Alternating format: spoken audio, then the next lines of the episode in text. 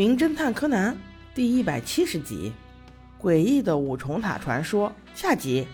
目前这种情况，只有柯南懂了是不行的，他一定要让小五郎叔叔也看到这些证据。他给小五郎说了草丛中有死者领夹的事儿，小五郎直接给想偏了，他竟然以为是死者上吊的时候领夹自己飞过来的。横沟警官直接就反驳道：“不会吧，这塔离这儿也太远了。”柯南顺势提醒他们：“叔叔，那个尸体刚才被够下来的时候，脚都挨不到栏杆的，他怎么可能自己爬上去上吊呢？”毛利一听这话，回应更是匪夷所思：“那我说，就更不可能是他杀了，脚都挨不上栏杆。那你说，凶手怎么把这么一个大块头绑到塔顶的啊？”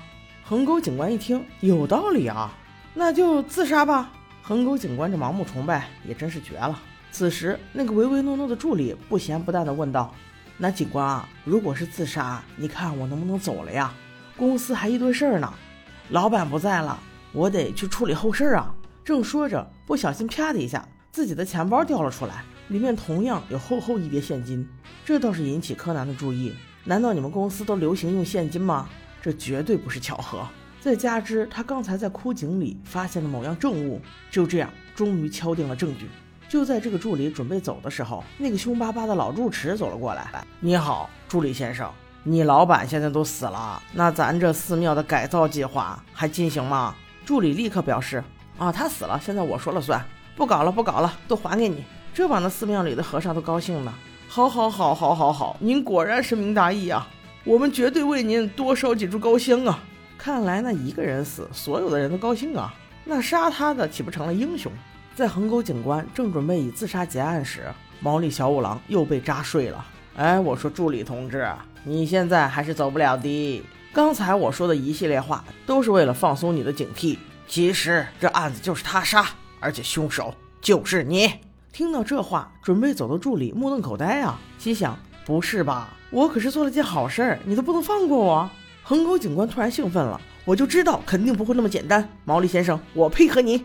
于是，很快就令几个警员按毛利小五郎所说的，把案件现场又重现了一遍。先是搞了一个二百斤左右的被褥卷儿，用一个粗麻绳绑住，就像绑住死者一样。然后这条绳子的路径就是绕过塔尖儿，穿过栏杆，一直延伸到几十米外的一口枯井。这时，绳子绕过一根钢筋，再缠上几块很重的铁板，然后再把钢筋横立在井口就行。之后，只要拽着绳子另一端。随时准备猎物上钩就行，一切准备就绪，真正的表演开始了。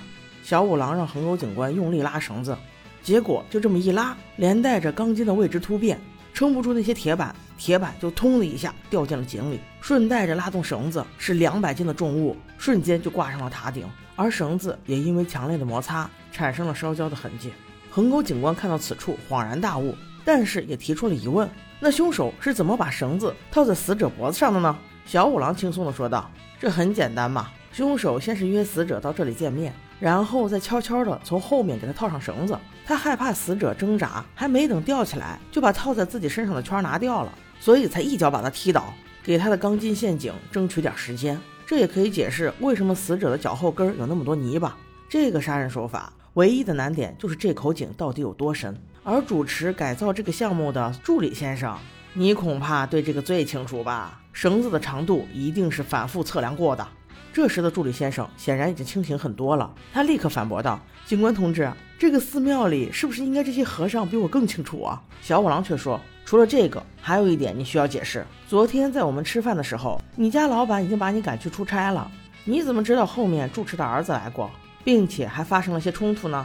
助理眼睛一转，立刻解释道。啊，这个我是今天早上过来才听说的。小五郎紧跟着又说：“你就胡说八道吧。”还有一件事，就是铁证，你根本无法摆脱的。